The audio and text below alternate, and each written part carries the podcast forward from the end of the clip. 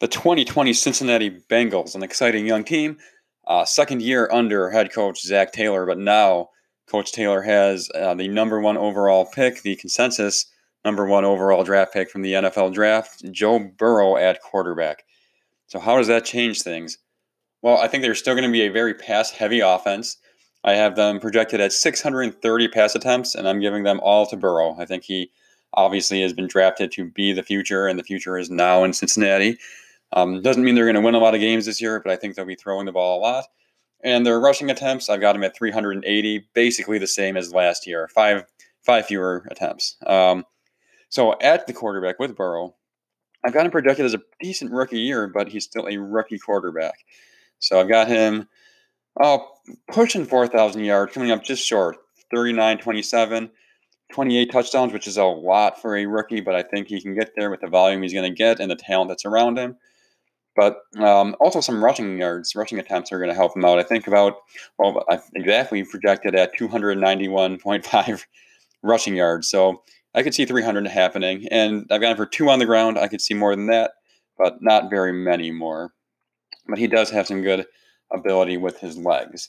Um, that puts him down at uh, quarterback 20 for me. So not great. And again, I've been very bullish on almost all of my quarterbacks. So even though his numbers there sounded pretty good, I do have him for 17 picks. That that knocked him quite a bit. So I could see him finishing higher than quarterback 20, but that's where he uh, came out in my projections.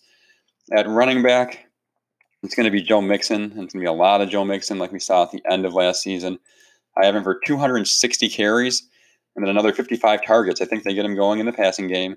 That puts him overall at, oh, let me see here, where is that? 301 touches.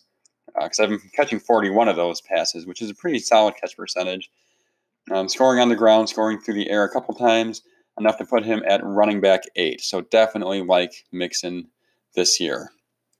Uh, I don't think Giovani Bernard is going to be worth anything fantasy wise unless Mixon goes down, and even then, I'm not sure Bernard would be the guy uh, solo by himself if for some reason Mixon and Mixon could hold out. That could be a thing. So if Mixon holds out, then Bernard um, would be valuable. But I think either Trayveon Williams or maybe Rodney Anderson is healthy. Uh, one of those guys could be very useful as well. But if Mixon is there and healthy, he is going to be the guy. The wide receivers are very tough to figure out because they've got a big wide receiver room with a lot of talent there. Um, I do think AJ Green plays and stays healthy. That's how I projected this. So if that happens, I have him getting just short of a thousand yards, 998 yards, um, but eight touchdown catches, leading the way with a 20% is just, just shy, like 19.89% target share, um, 125 targets. I've got Tyler Boyd coming in next with 110. Uh, then I have Tee Higgins actually getting on the field. They're talking him up like he's going to be playing. So I've got him for 70 targets. John Ross, I just can't project him for big volume because, again, I didn't try to project for injuries necessarily, but Ross has never played a full season. So I've only got him for 55 targets. Um, and then Auden Tate kind of gets lost in the mix there, I think. So, anyways, um, after all of that, they break out or break down um, as AJ Green uh, I've got him at wide receiver 27. Boyd is way down farther than I would really like to have him, but this is just how it came out um, at wide receiver 46. Obviously, if Green isn't on the field, that's going to go way up. Um, and then Higgins is actually my next guy up, and he is just outside of usable range, I think. Yeah, wide receiver 78. So there's a lot of question marks, though, that could change a lot of these projections, but that's sort of where it goes right now.